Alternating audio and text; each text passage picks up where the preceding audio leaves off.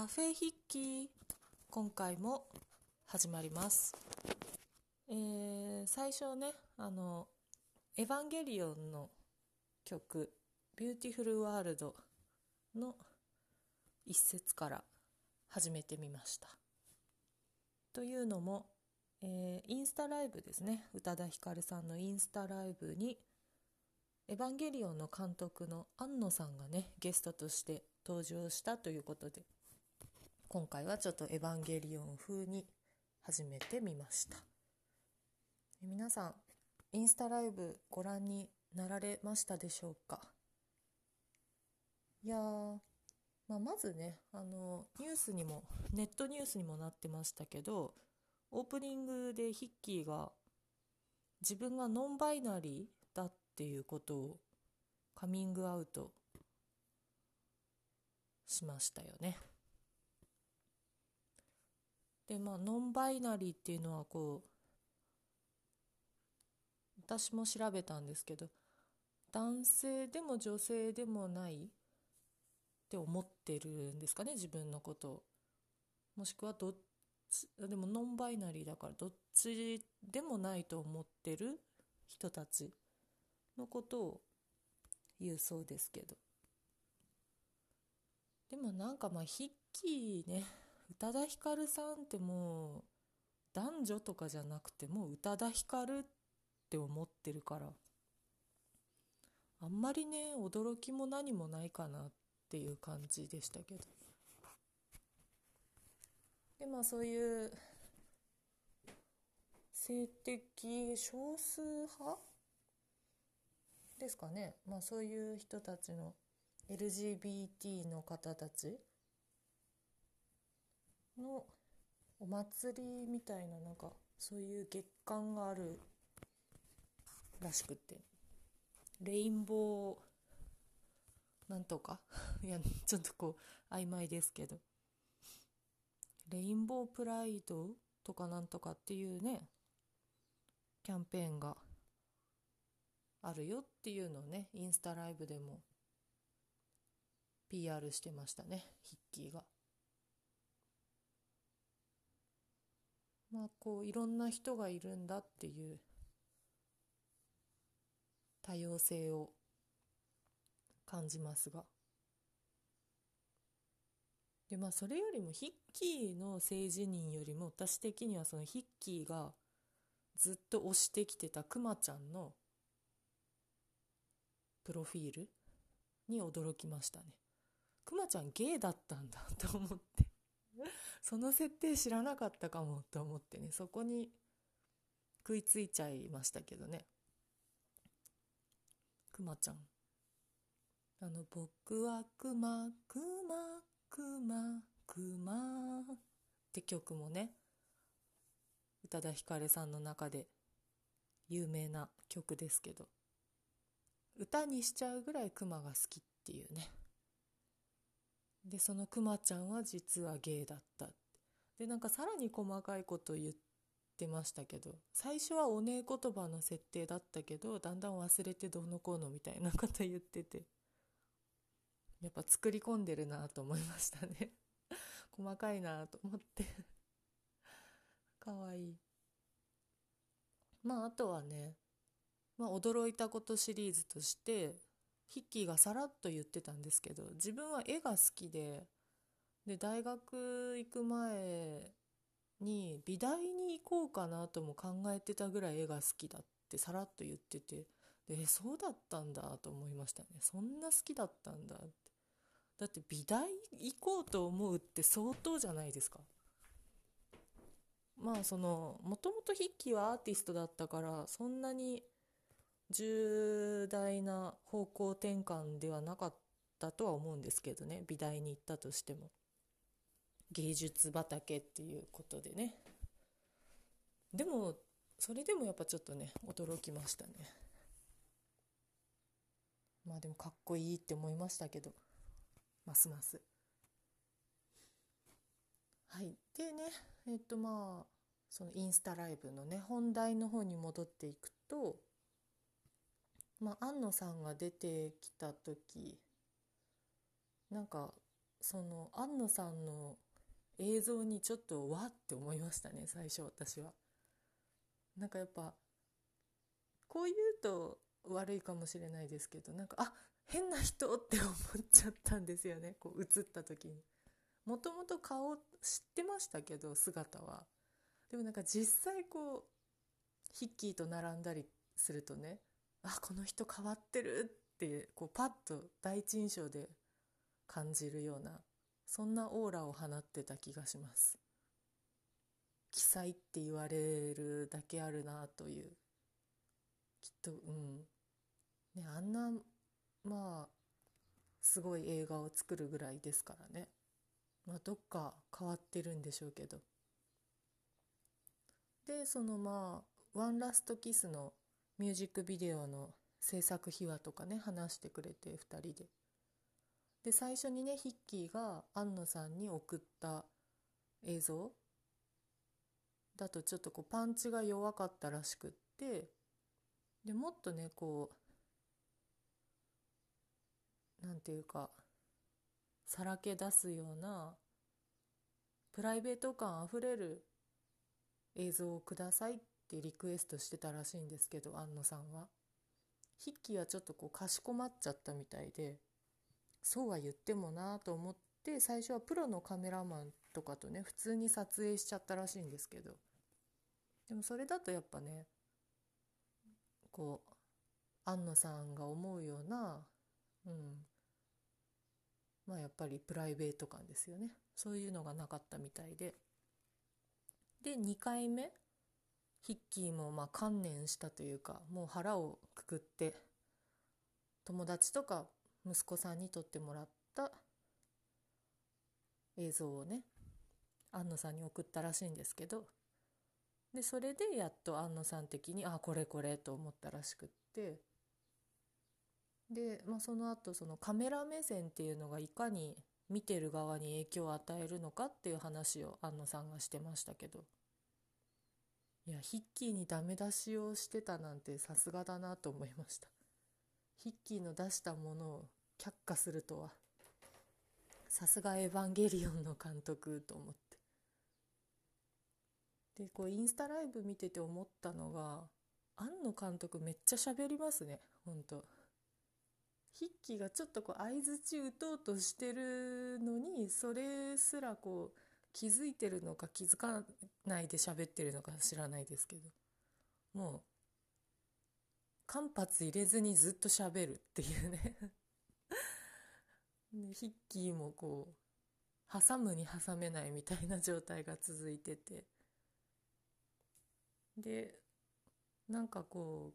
う9時半ぐらいから庵野監督が登場したのかな。で10時前ぐらいまで私は画面見て聞いてたつもりだったんですけどまあなんか芸術論みたいなの話してて。でこう共通点とかね話してたりもしたんですけど2人が。なんかあまりにも庵野監督ばっかり喋ってるんででしかもこうなんとなく眠くなるような 声っていうかなんか眠って思っちゃって。でもいつの間にか寝落ちしてました途中から、まあ、布団で聞いてた自分も悪いんですけどね。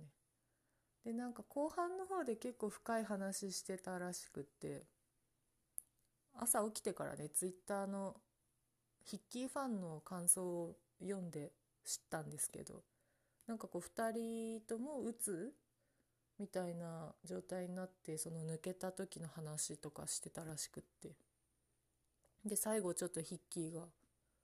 会いたくても会えないって言いながら涙ぐんでたみたいな話も聞いてああと思いました。大事なとこ見逃したかもと思って。その頃私はもう夢の中でしたね。10時過ぎぐらいからもう記憶がないんでね。寝てたんだなと思いましたけど。まあまあまあそんな感じでね。で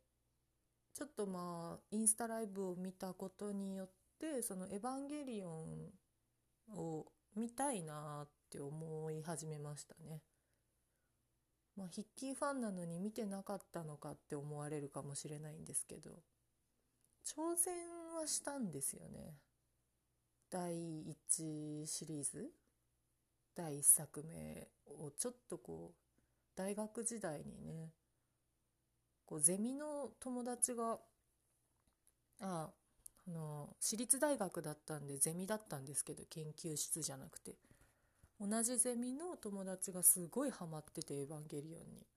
でめっちゃくちゃその話ばっかりするんで。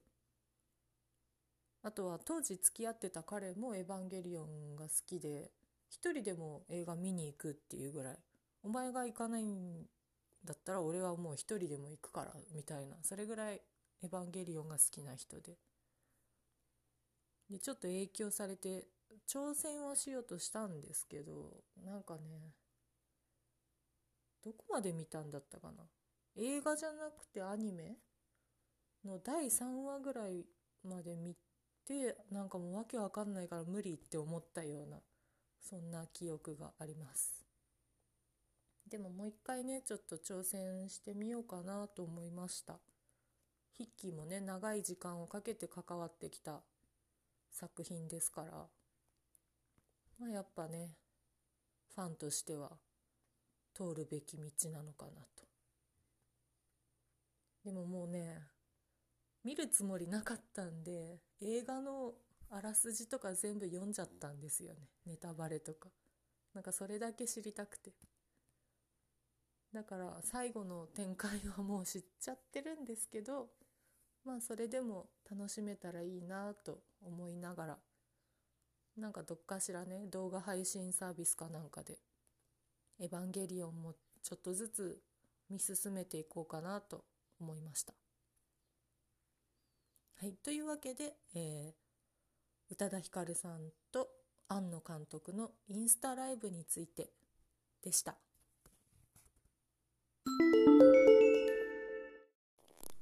それではここからはリオ太郎の大和町ライフということで、えー、MC リオ太郎が住んでいる熊本県の田舎町大和町について話していくコーナーです。えー、山の都の町と書いて大和町。まずはね、ちょっと残念なお知らせからなんですけど、毎年行われている八作祭りという大きなお祭りがありまして大和町には。でこう大作り物っていうもう高さ何メートルだろう。78もっとかな。10メートル近いこう大きなねなんて言ったらいいんですかねあれは。飾り物を作ってるんですけど大和町では。大作り物っていう名前でね。でその大和町の山で採れた松ぼっくりとか木の枝とかを使ってくまモンとかねピカチュウとかドラゴンとかそういうものを作ってでそれをこう更新させるみたいな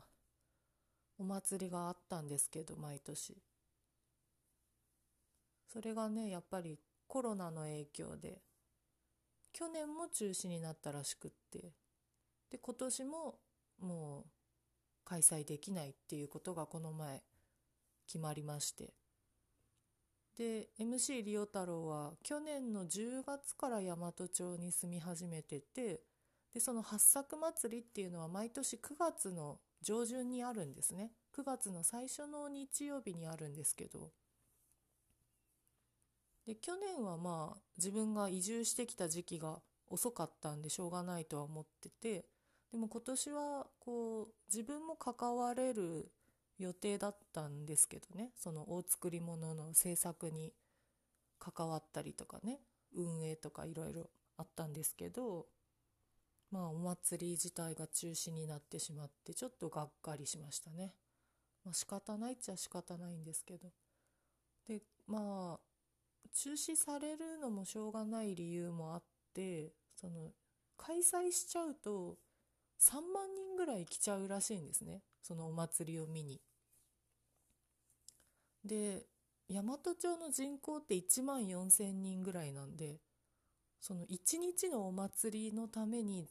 住んでる人口の2倍以上の人が来ちゃうっていうのは確かにすごいことだなと思っててそのぐらい大きなお祭りなんですけどまあやっぱね集まれない状況なんでねあんまり。まあしょうがないのかなと思いました。来年こそはね体験してみたいですけどどうなることやらという感じではあります。はい。まあそれがちょっとね残念なニュースでした。で次。次はまあいいニュースというか前回もねあの紹介したブランコアイスクリームなんですけど、えー、食べました。あの後。でえー、っとビーガンアイスクリームも扱っていてでココナッツミルクがベースの塩麹アイスクリームっていうフレーバーと同じくココナッツミルクがベースのストロベリー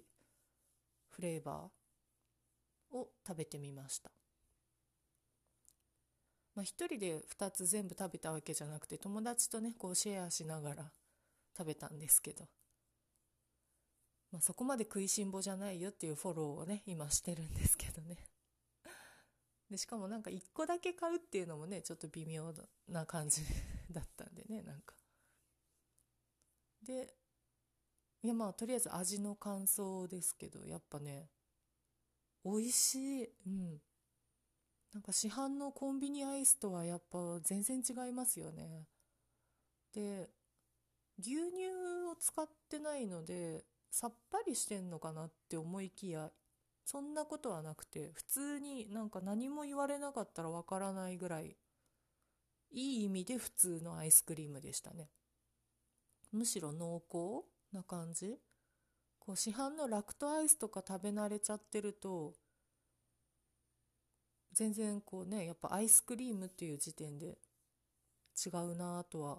思うと思うんですけどね。で、えーと、塩麹アイスの方にはカカオニブが上の方に乗っててなんかこうナッツみたいに砕かれて乗っててそれもなんかおしゃれな感じでしたね。でストロベリー私はストロベリーの方が好きだったんですけどストロベリーは大和町の中畑農園さんっていういちご農家さんが作ってるいちごをねたっぷり使ってるそうです。私もこう中畑さんとは面識があるんでなんかあああの人が作ってるいちごかと思うとねさらにこう美味しく感じましたね。やっぱ生産者の顔が見えるっていうのは大きいなと思います。はい。ということで、えー、ブランコアイスクリームの味の感想でした。大きさはどうかな？大きさはなんかちょっと縦長な感じなんですよね。で、まあ、手のひらに収まるサイズではあって大きいなとは思いませんけど小さいなとも感じないちょうどいいっていう量よりはちょっと多いなぐらいですかね どんな感じってわかんないかもしれないですけど小さくはないです。うん。でも1個500円なんでねなかなかのお値段はするんですけど、まあ、それはやっぱ中身にものすごいこだわりがあるからうん。それは納得できるお味でしたね。であとやっぱ可愛いんですよね。パッケージが。持ってるだけでおしゃれみたいな。私はもう先に食べちゃったんでインスタとか載せてないんですけど写真をね、まあ、また買いに行った時に載せようと思うんですけどなんかインスタ映えしそうな写真撮りたくなるようなパッケージなのでね。是非皆さんも買いに行ってみてはいかがでしょうか、まあ、ちょっとこう分かりづらい場所にあるんで見つけにくいかもしれないですけど。あ住所ね。住所ね確かインスタに載せてないんですよね。なんでだろう。ブランコアイスクリームさん。あでもね Google マップにはもう登録されてましたね。ブランコアイスクリームで調べると出るかなと思います、えー、BLANCO でブランコですね。でアイスクリーム。でもし住所が出てこないっていう人のために一応住所も言っておくと大和町上寺上の寺って書いて上寺。えー、2001の1だったような気がします。一応あのショップカードも持ってるんで間違いはないと思うんですけど。もう一回言いますね。ブランコアイスクリームの工房ですね。工房で直売をしてるんですけど工房の住所が、えー、大和町上寺2001の1です。覚えやすい住所ですね。よく考えたら。2001の1っていう。計算したら2000になるっていうね。2001-1に見えるんで。逆にややこしいですかね。とにかく大和町上寺2001の1でアイスクリームを直売していますが多分なんだろう連絡なしで行ってもねアイスクリームの在庫がない場合もあるらしいんでそんなにもともとたくさん作ってないみたいで受注販売ってほどではないですけど一応インスタグラムとかメールとかでね事前に何日に行きたいんですけどこのフレーバーありますかぐらい聞いてで確かめてからもう仮予約みたいなことしてから行った方が確実かなと思います。でまあビーガンアイスクリーム以外にもフレーバーがありましてえっとねリオ太郎が一番気になってるのは前も話したかもしれないんですけどやべ茶やべ茶とホワイトチョコのアイスクリームで。それがね次のターゲットというか次行った時は食べようと思ってるんですけどね。で他にもえー、っとビーガンじゃないアイスクリームがね今言ったやべ茶とホワイトチョコの他に5種類あって普通のクラシックミルクっていう阿蘇の牛乳を使ったアイスクリームとあとはストロベリークリームチーズっていうのもありますね、えー、九州産のクリームチーズのアイスにまたまたあの大和町の中畑農園のいちごのジャムを混ぜ込んである。ストロベリークリームチーズ。これもねあのやべ茶ホワイトチョコ味の次に気になってますね私は。これは。であとは、えー、バニラ甘夏オリーブオイルっていうちょっと変わった味もあるそうです。熊本県の西原園の平貝有精卵を使用した濃厚な塩バニラアイス。なんかすごそうですね。西原園って聞いたことあるような気がしますけど。平飼いですよ平飼い。平飼いの有精卵わあすごい。に、えー、塩バニラアイスに江口農園の無農薬甘夏のピューレと甘夏ピールのオリーブオイル漬けを混ぜ込んだちょっぴり大人のアイスクリームというふうに紹介されてますが。うんなんかオリーブオイルって確かにバニラアイスにオリーブオイルかけると美味しいって聞いたことありますけどね。これもなんか変わってそうで面白いですね。甘苦い感じかな。甘夏が入ってて。うーんすごい。で次ですね。また別の味を紹介します、えー、ソルティッドキャラメルミルク。こちらは熊本県阿蘇。の牛乳を贅沢に使用したミルクアイスに岩塩を効かせ濃厚に仕上げた自家製塩キャラメルソースをたっぷり混ぜ込みましたというふうに紹介されてます塩キャラメルソースも自家製なんですねすごいさすがこだわってますね。これも気になるな。MC リオ太郎的には3番目にこれが気になりますね。塩ミルク、塩キャラメルミルク。最後ですね。えー、ストロベリーバナナシャーベット。ソルベ。アイスクリームというよりは、もっとさっぱりしたシャーベットも扱ってるってことですね。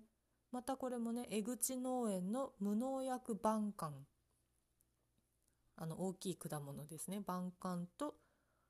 中畑農園さんのいちごをたっぷり使用したソルベ。うーん、爽やかそうですね、かなり。晩柑といちご。甘すぎないすっきり味のソルベです。ということでね、えー、ビーガンアイスクリーム以外にも6種類のアイスクリームがあります。またねあのお目当てのやべ茶ホワイトチョコレート味を食べた時にはまたここで大和町ライフのコーナーでね紹介しようと思ってます。はい、でちなみに今日はですね、えー、この収録の後、えー、丸山ハイランドというところに行きまして大和町のねブルーベリー収穫体験をしてこようと思っています。えー、本当はあのウォーキングイベントがあったんですけどちょっとこう天気が微妙なのでブルーベリー収穫体験に変更になったんですがまあそれでもねちょっと雨があまりにもひどかったら、まあ、丸山ハイランドの見学で終わっちゃうみたいなんですけどまあその辺についてもまた大和町ライフのコーナーで紹介したいなと思っています。というわけでね、えー、今回も前半はね宇多田ヒカルさんのことで後半は大和町についてっていう感じでしばらくこの構成でやっていこうかなと思います。でまあもちろんねカフェヒッキーの実店舗の件で動きがあれば最後にまたご紹介しますしその他にもねもし何かこういうコーナーが欲しいっていうリクエストがありましたら、えー、どしどしコメントかなんかいただければと思います。えー、ツイッターもリンクを貼っておきますので、よかったらそちらでもご感想などいただけたら嬉しいです。えっとね、もうヘビーリスナーと言ってもいいでしょう。えー、マサさんがね、よく感想をコメントくれるんですけど、えー、いつもね、ありがとうございます。アイスクリームもね、ぜひまた、えー、大和町に食べに来てください。